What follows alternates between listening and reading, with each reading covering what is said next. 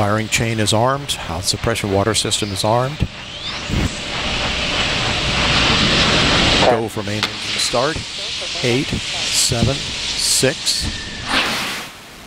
Rockets use an explosive mix of chemicals to propel spacecraft and satellites off the surface of our planet.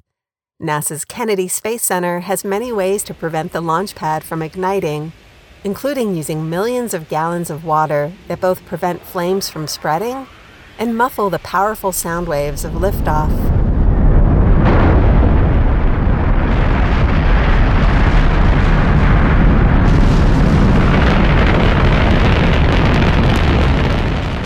One place you never want to see fire is inside a space vehicle. The International Space Station, or ISS, has three different fire extinguisher systems in case of accidents. One uses foam, another uses carbon dioxide, and the newest one uses an extremely fine water mist. To create such tools, you have to understand how fire behaves in the reduced gravity of space. But how can you run fire experiments in space without endangering the safety of the astronauts. And that's the beginning of the uh, departure burn, uh, now at 7:25 a.m. Central Time. Departure burn is in progress. Continue to monitor departure. Step two and Three. One solution to this dilemma is called Saffire, which sounds like an evil plan in a James Bond movie, but actually is a series of fire experiments that are run on unmanned Cygnus cargo shuttles that service the ISS. Cygnus cargo vehicle drifting further and further away from the station as the International Space Station passes 252 statute miles above the west coast of Peru. Gary Ruff of NASA's Glenn Research Center is the project manager for Saffire. Saffire is a mashup of a spacecraft fire experiment. That's how we came up with the name. The fires we're burning in Saffire are larger than anything we've been able to burn in low gravity to date. Experiments that we're conducting now on ISS or ones in the space shuttle before that, they've all been rather small samples. The biggest material samples we've been able to burn are roughly the size of a 3x5 note card. And it's just because they needed to be contained in a vessel to keep the crew safe, keep them separated from the fire and any combustion products that are generated. In Saffire, the samples are really on the order of, let's say, a t shirt, if you held it up by the shoulders. It's about 15 inches or so wide. The length can vary between 6 inches and 3 feet, depending upon the material and the number of samples we have on the sample card. The reason that we're conducting these tests on Cygnus is because Cygnus's mission is to take supplies to the ISS and to remove trash from the ISS. So, by conducting our fire experiments there, we don't have to worry about people being in the vehicle or even cleaning it up when we finish burning. It's just full of trash and it's going to burn up in the atmosphere when it returns anyway. That's right, NASA sets fire to trash cans in space. Satellites on the ground send remote commands up to the experiment in the Cygnus spacecraft to get the fire started. These space age dumpster fires orbit Earth for about two weeks while the scientists run different kinds of tests. And then they download all the data before Cygnus begins its fiery return back down through Earth's atmosphere. Our experiment and the samples that are burning are actually inside a chamber that is inside Cygnus. So, in the analogy of a dumpster fire, it's not like the whole dumpster is burning. We're burning samples that are contained inside our Saffire hardware. Now, some of the samples are fabric, like a cotton, and we take a wire and literally weave it into the fabric in a sawtooth pattern. And whenever we want to ignite, we just run a current through it for a few seconds to get an ignition. To put out the fire, we generally just turn off the fan, which stops the airflow. And once there's no airflow, there's no oxygen getting to the fire anymore, so the oxygen near the fire is consumed fairly quickly and the flames will go out. On Earth, tongues of flame stretch upwards because hot air rises. But in space, without Earth's gravity to provide a sense of up or down, fire stretches uniformly outwards as a flaming sphere. On a spaceship, however, the direction of a fire will tend to follow the flow of wherever air is coming out of vents. The Saffire experiments began in 2016. There have been four conducted so far, and a fifth is on the ISS now and is ready to operate on the next available trash run. The experiments do more than examine how fire behaves in reduced gravity. Saffire investigations are looking at the flammability of different materials under different conditions and learning how those materials burn and make measurements of the smoke particulate and the combustion products that come off of that fire. When they close the hatch for Cygnus, we have the same atmosphere that they had in ISS, which is 21% oxygen and 14.7 psi pressure. On our current flights, we're carrying along a bottle of oxygen and conducting tests at higher oxygen concentrations and lower pressures. One of the things that we're really trying to get at is if you have a fire on a spacecraft, you have to know how rapidly that fire grows. A spacecraft is a closed chamber, closed environment. And if a fire starts, it can start getting hot, it's getting smoky, so you have difficulty seeing what's going on. So we have to know how rapidly that fire grows because those conditions are going to deteriorate while the crew is trying to respond to that fire. So we want to find out whether the rate at which that fire gets bad is different than the rate at which it would burn in normal gravity. We're also testing out some of the air monitoring instruments and equipment to clean up the atmosphere that will actually be on some exploration vehicles to respond to a fire. The reason to test fire behavior under different kinds of oxygen and pressure conditions is not only because accidents might alter the standard levels, but also because some space missions and activities have other requirements. For instance, an astronaut spacesuit uses 100% oxygen and one third atmospheric pressure. When an astronaut is going to do a spacewalk, they have to pre breathe higher concentrations of oxygen at lower pressures for a while to help get the nitrogen out of their system. They do that in an airlock, and they may be in that airlock for you know, two hours or more, depending upon what the environment is in the spacecraft. It's actually the same kind of thing as when you're scuba diving. Your blood absorbs nitrogen when you're breathing at depth underwater, and then when you come up, you're going from a higher pressure to a lower pressure, and that's where you can get the bends. And the bends is nitrogen that was dissolved in your blood coming out and forming bubbles inside your body. So the same thing can happen to an astronaut when they're going into a spacesuit. So they've got to spend some time getting used to that pressure to let their blood equilibrate again. Now, if you're going to Mars uh, with the longer transit times that go with that, generally that vehicle would be at one atmosphere and 21% oxygen because that's where human physiology is used to operating, and that trip's going to be a long trip, so you want people to be comfortable. The place where you really get to some of the higher oxygen concentrations would be as if you were on the surface of the moon or the surface of Mars in a lander or a habitat, and you would want to be frequently going on a moonwalk or a Mars walk. So the habitats would want to be at a higher oxygen concentration and lower pressure to reduce the length of time that the crew has to pre breathe before they would go outside.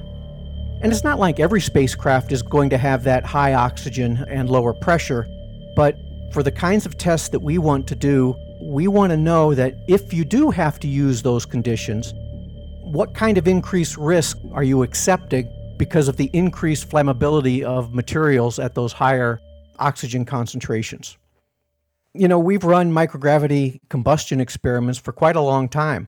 The earliest experiments were in the mid 1960s, but we really started to run more experiments in the late 80s and 90s as the vehicles and our capability to operate in space started to get much, much better. But like many things, when you go to a new environment, like microgravity in space, you may think you know about a fire and what's going to happen, but we're very frequently surprised by how that difference in gravity just changes something small but makes the whole fire act completely differently. To protect the crew of a spacecraft from an onboard fire, I think it's going to be really necessary to run enough of these large scale experiments in space and build up our knowledge base and confidence that we understand what's going to happen. Yes, it's unlikely that a fire will occur in a spacecraft, but if one does, we want to make sure that we're giving the crew the right equipment and all of the right procedures so that they can respond to it, stay safe, and continue on with the mission.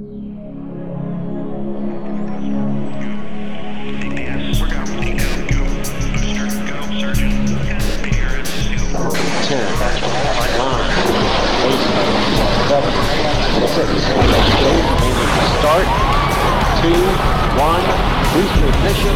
We are receiving heartbeat codes at this time. 0.7 meters a second. We've acquired the ground with the radar. We are wheels down on Mars. Oh my God. This is amazing.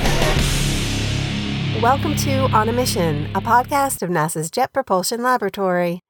I'm Leslie Mullen, and in this third season, we're traveling to the ends of the Earth with scientists to explore the many aspects of our complex world.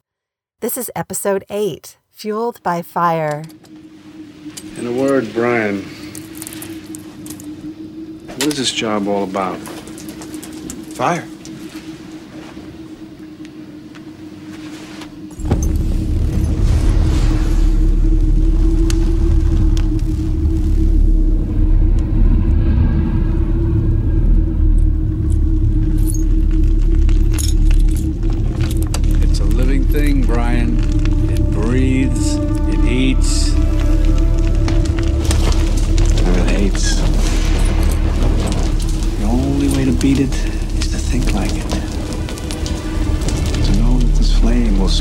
Way across the door and up across the ceiling, not because of the physics of flammable liquids, but because it wants to. In the 1991 movie Backdraft, fire is described as a living creature. Fire has many qualities of life. It grows, it moves, it breathes, it consumes. It can reproduce through sparks into many more fires. But many of us don't think of fire as a form of life. And scientists who search for life in the universe are guided by NASA's definition of life as a self sustaining chemical system capable of Darwinian evolution. Because fire doesn't have genes to pass down inheritable traits from generation to generation, it doesn't qualify as life. Instead, fire is a chemical reaction, a process of change. Natasha Stavros is a JPL systems engineer who focuses on fire. Fire doesn't have a consciousness, right? There's three ingredients for fire fuel, oxygen, and ignition. And so if you have those three things, then you can have a fire. And if you don't have those things, then fire will die. So, yeah, from a technical perspective, I don't think fire is alive. I think fire is really interesting, though. And I've always really enjoyed studying fire because it is something that every single human being on earth has experience with. Even when I'm just sitting on the airplane, if I say I study fire, everybody's got something to tell me. They want to share their personal experience or what they've learned about fire in their life. And I also think something that's interesting about fire is that it's really the only natural phenomenon that we think we can control. Right? We're never like, oh, that hurricane, let's just turn that off. Whereas with fire, it's a tool. We've used it for millennia. I mean, native tribes will use fire for nutrient cycling to clear a landscape for agriculture. We see this still today down in the South American rainforest. In Australia and in parts of Africa, you'll see fire used as a way to flush out animals for hunting. And actually, what's interesting is there's birds who even do this. These birds in Africa who will take twigs from a fire and they'll move the flaming twig to start a fire in a new area. They're predator birds. So they actually want the other birds to come out from wherever they're at, and then they're easy picking. Also, there's a professor, Richard Wrangham from Harvard, and he argues that the thing that makes humans unique from all other species is that we can cook our food. That's actually how our brain evolved because in cooking food, we can get more nutrients, which then help fuel our brain. And so we even have a relationship with fire at a very small scale of putting under a pot or just having a bonfire cooking the food so that we can eat it.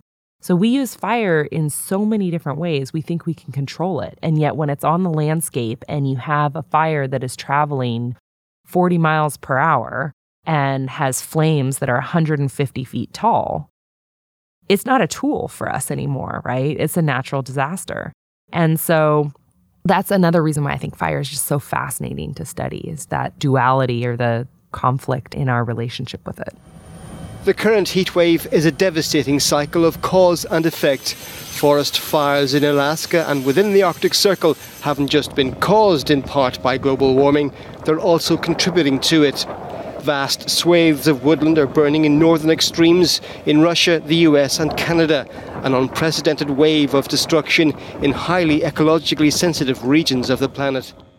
Extreme fires have been in the headlines all this year starting with fires in Australia that were so intense and widespread, it became known as the Black Summer.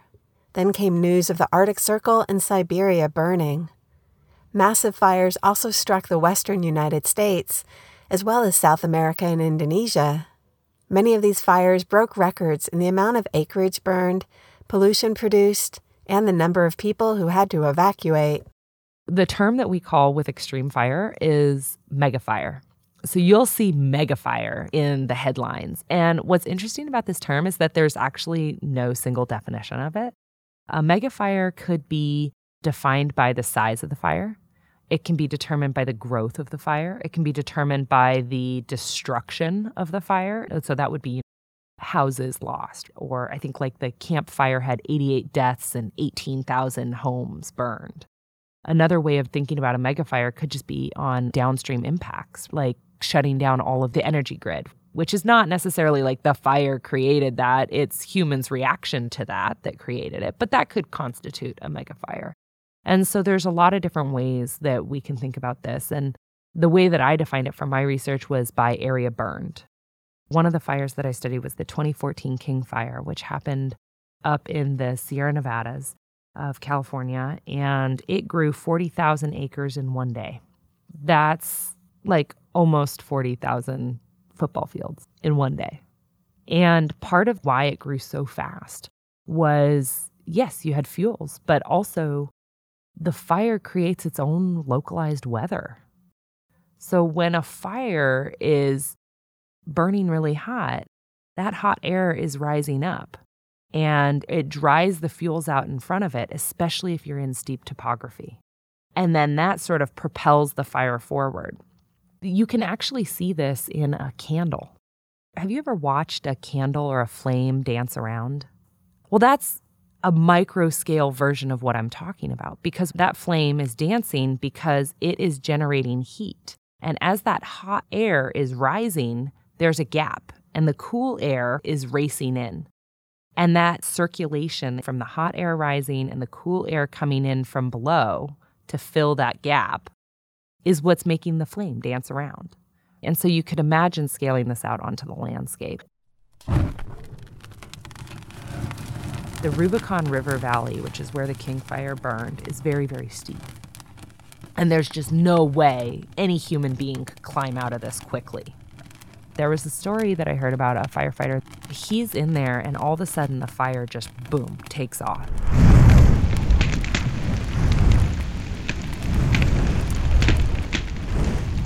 And it's coming at him, and he's at the bottom of this.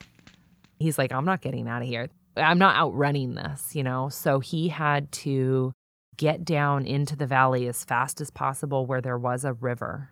And it wasn't even a river because it was like two years into the California drought. It's a very sparse river, but he just had to get down there and then he had to just lay down in the water while literally 150 foot flames are burning all around him.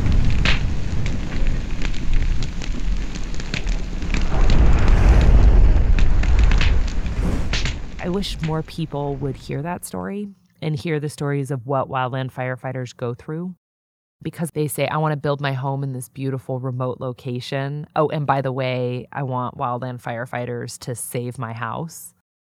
They're not thinking about what that means for the person who has to be in that environment at the end of the day when the inevitable happens. Scientists have been predicting for decades that as the climate warms, we should expect to see larger, more intense fires more often. Warmer temperatures for longer periods of time can make the landscape as dry as a tinderbox and encourage pests that kill trees. And just as the warming climate affects the frequency and size of fires, the fires will amplify other changes happening in the environment. When fire occurs across the landscape, you sort of wipe the canvas. And as climate changes, the species that were there before, the ecosystem that was there before, may no longer prosper in this new climate. Then you add in humans bringing in other species that may prosper just fine, and you have invasives, and all of a sudden you've changed the ecosystem and it's no longer what it used to be. I think there's a lot of unknowns about what's going to happen going into the future. All the projections globally will tell you it's getting worse. And that's if you were to take everything into a lump sum. But that doesn't mean that it's going to be worse in your specific area. And I think that's an important distinction to make. Definitely in the Western United States, the size of the fires is growing. That's not necessarily true all over the world, though. One interesting study that recently came out of University of California Irvine was that globally the area burned by fire is actually declining. The interesting part of this is that they are increasing in certain parts of the world where there's a lot of media attention, where there's a lot of population. So it's again that human interaction. Another study out of University of Colorado Boulder has recently shown that in the western United States, 95% of these fires are happening around human infrastructure and are caused by humans.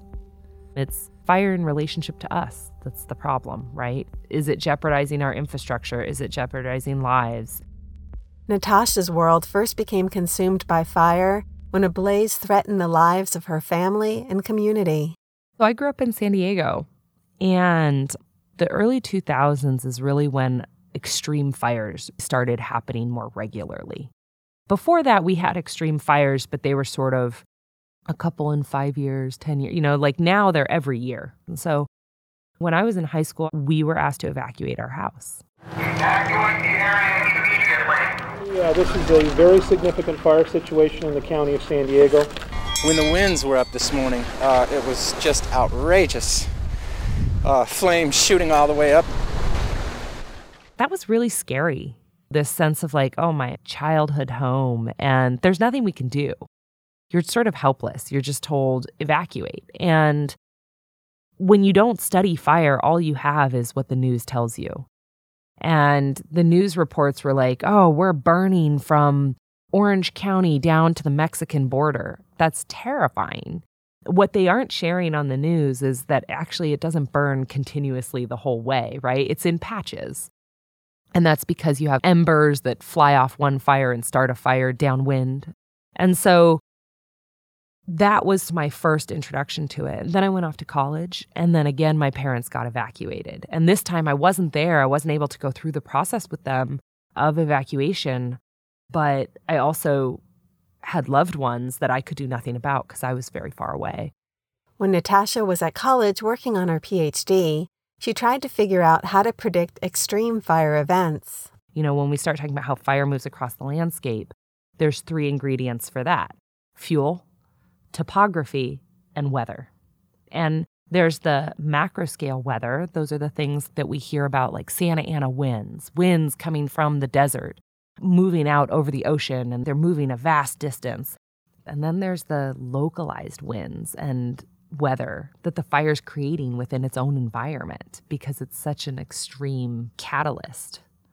And a lot of the older fire behavior models didn't account for this.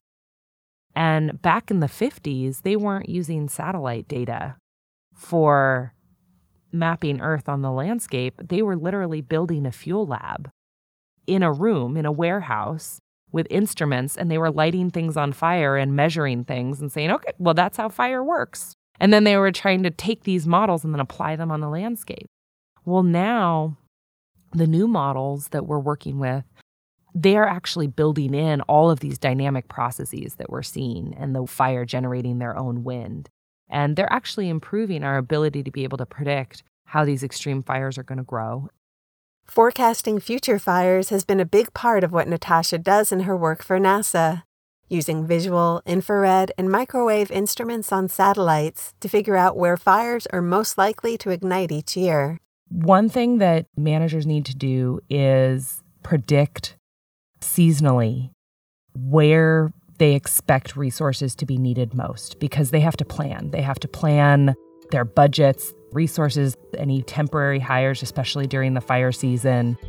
As we reach peak fire season, there's synchronous fires across the landscape. And so at the national level, they have to make judgment calls about where they expect resources to be needed more than other places. Because if they send resources, let's say, to California, when really Washington state or Idaho are having more of the problems, they have to relocate those resources. And that's time that's not spent fighting fires. That's also money that's not spent fighting fires. It's spent on mobilization of troops. And so, one of the things that I did here was I looked to find where the gaps were in their knowledge. So, what didn't they know when they were making this decision, and why didn't they know it? We're trying to build a tool that can help them make their decisions in an educated and informed way. You're looking at broad patterns across the entire country. And so, you can give them just a map and they can generally say, all right, Idaho's going to be our problem state this year, or no, Utah or Arizona or California or wherever.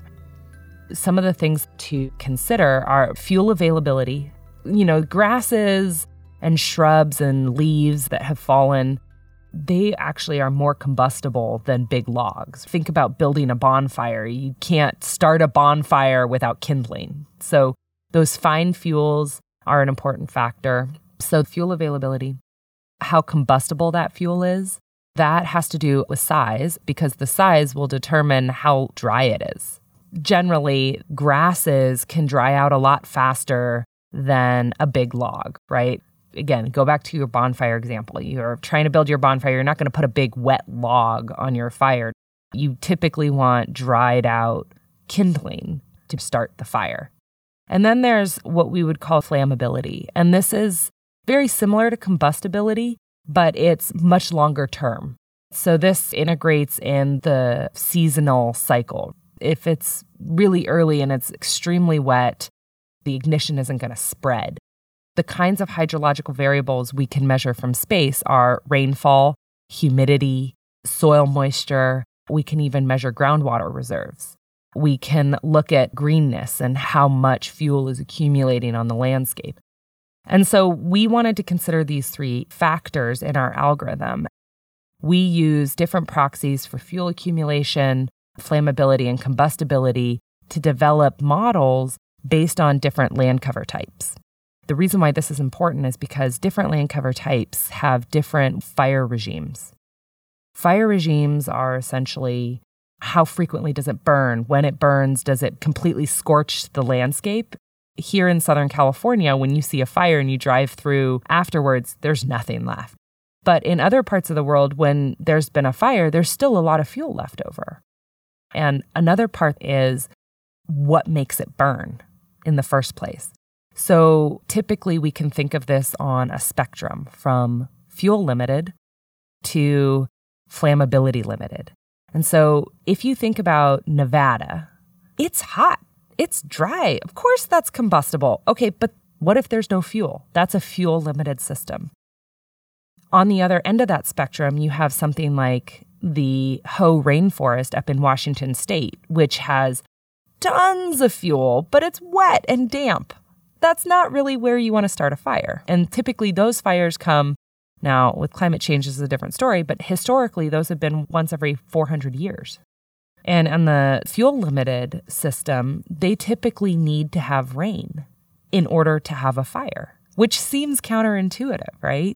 Because that rain in the year previous is what builds fuel. Whereas in the flammability limited system, you need to have a drought. You need to dry all that fuel out, not give it any moisture for a while. And so we need to consider the land cover type when we're building these models. In addition to building models that forecast future fires, NASA also uses different satellites and instruments to watch fires that are currently burning. So we typically use the MODIS or the VIIRS satellite for detecting fires from space. And we can actually go online and you can look at maps. I mean, there are literally thousands of fires every single day all over the globe. There's another component of active fire that we're interested in, and that's a smoke that's being generated last year, the Tropospheric Composition Research Program at NASA launched an enormous airborne campaign called FIREX-AQ. And they were measuring all of the emissions and the chemical composition of those emissions and how they were changing so that we could better understand the dynamics that are happening in the atmosphere during an active fire.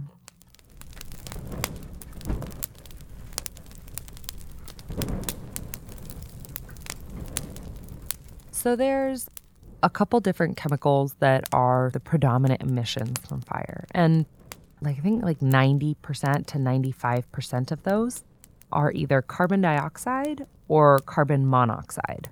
And these are important because they're greenhouse gases. We can also produce particulate matter. So, particulate matter is something that comes when a fire doesn't burn completely. So, like microscopic particulate matter can end up in your lungs. It can cause eye irritation and other health effects. What you'll hear a lot in the news is oh, there's this fire event. The health advisory stay indoors, right? Fire can burn in two different phases flaming or smoldering. So I'm going to take us back to a bonfire example.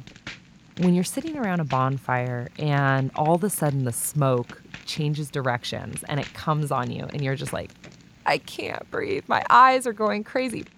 That smoke that you're experiencing is probably because your fire is not in a flaming state, it's in a smoldering state. And when it's smoldering, it's not combusting as completely.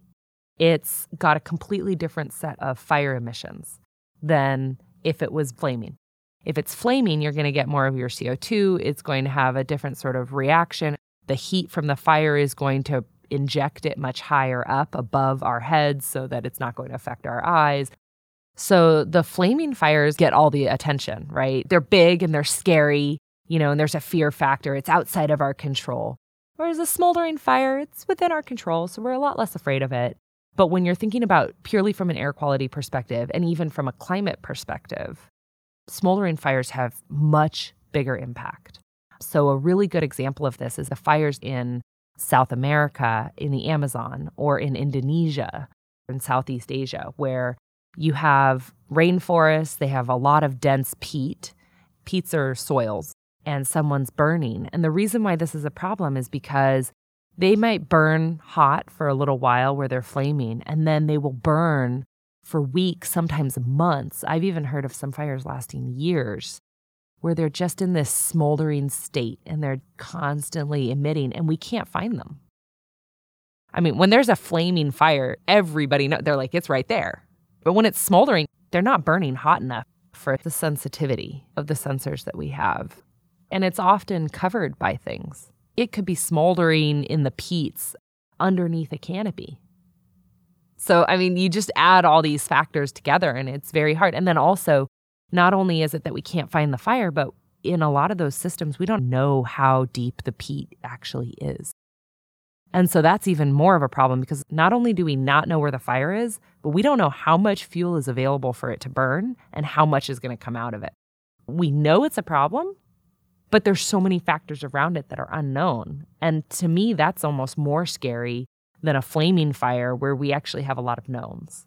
After fire has burned through a landscape, another aspect of Natasha's work comes into play. So, after a fire's done and contained, I'll go out and collect data so that we can understand what happened. In a post fire environment, you're looking at how many trees are still alive, how many burned, how much of the ground soil burned, how much of what we call the duff. So that's all of like the litter, all the leaves that burn. This actually is a very, very dangerous environment to work in because, first of all, you have increased chance of landslides. What's interesting is when a fire burns a tree, especially if it's that smoldering state, the flaming fire may have moved on and the smoldering can move down the tree into the root system. And so it can burn out the entire root system. Also, if the root systems are being burned, trees can fall down. So you can have trees that just fall down on top of you. Those roots, they're like anchors. They help hold a lot of the surface soils and things like that in place. They can help prevent erosion. If you burn them, you're just more susceptible to having a landslide because the stability is gone.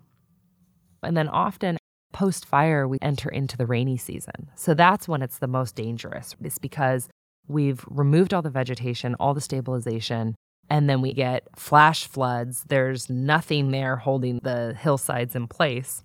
And so it all just washes into our waterways, and we can have landslides, which can enter onto roads and houses and things like that.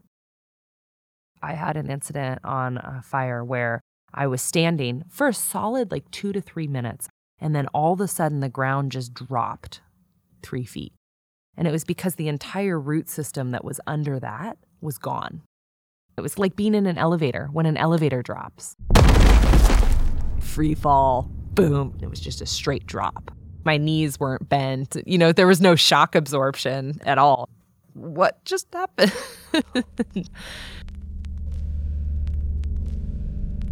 At first glance, it seems like fire completely decimates and destabilizes an environment. But fire is actually a fundamental part of our planet's elemental cycles. For instance, because oxygen is consumed when fires grow, the levels of oxygen in the air are affected by how many fires are burning. And the oxygen levels, in turn, regulate fires. Studies have shown that fires don't spread if oxygen levels in the atmosphere are below 16%, whereas at our current level of 21% oxygen, fires easily start and grow. If the oxygen level of the atmosphere was 23% or higher, fires would be much more frequent and destructive because even damp things can burn if there's enough oxygen to feed the flames.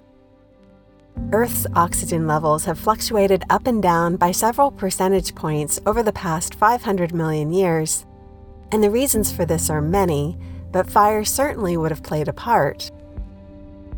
Fires also impact Earth's carbon and phosphorus cycles in ways scientists are still trying to fully understand. Plants need phosphorus and carbon to grow, and they produce oxygen in the process. Fires feed on oxygen and break down the phosphorus and carbon contained in the plants that they burn. Fire and plants are partners in an ancient dance of creation and destruction that has led us to the world we have today. Some plants not only have adapted to regular episodes of fire, they've become dependent on them. There are some plant species that actually can't reproduce without fire. It's what we would call serotiny. So if you look at like a pine cone, those are really tight, and only under extreme heat do they open up. Other plants like chaparral, it grows and then it gets really old and it has dropped seeds, but those seeds can't compete with the older generation of chaparral.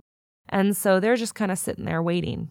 And then once the fire comes, it removes all the old generation and the seeds open up because of the heat. And then they are able to establish themselves and start growing for the next generation of chaparral to come in. So there's a natural cycle there. Now, humans might influence that cycle we might speed up that cycle. And that might be a problem, right? Because maybe the chaparral hasn't reached an age where it's producing viable seeds and we've just burned it, burned it, burned it, burned it. This is where we go back to the concept of a fire regime. Every ecosystem has adapted through time to experiencing fire at a pace, a form of regularity. And if we disrupt that regularity, that's when there's a problem. But in general, there's a lot of ecosystems that actually benefit from having fire on the landscape. I remember after a fire, it was so devastating. I mean, it was just charred toothpicks across the entire landscape. And it was so eerie. And the fog rolled in, and you heard the coyotes. And there was no food. Everything was gone, right? Like all the animals had disappeared. And so the animals that had come back on the landscape were howling, looking for food, and it was echoing. And it was just this eerie, dark dystopia.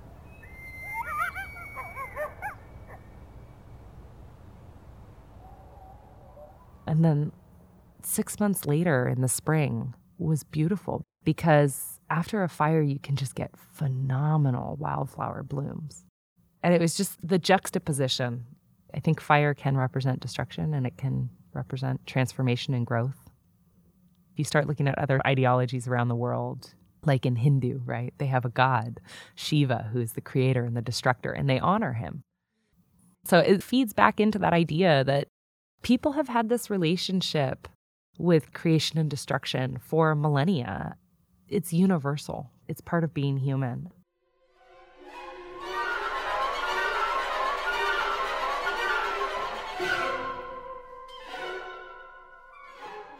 Fire's embedded in so much of who I am. I'm an Aries, which is a fire sign. My husband's a film score composer, and he got asked to score something for an orchestra. And he picked this piece right before he met me, but it was called The Firebird. And it was about the phoenix from the ashes coming up after a fire. And I was just like, this is just too many coincidences.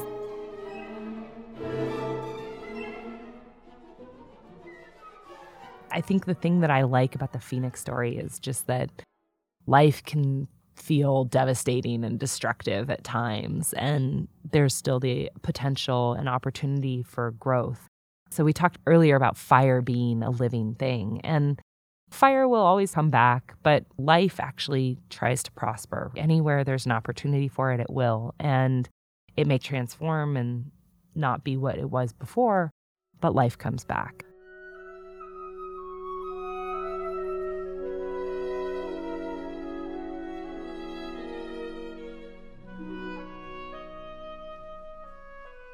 If you like this podcast, please subscribe, rate us on your podcast platform, and share us on social media. We're on a Mission, a podcast of NASA's Jet Propulsion Laboratory.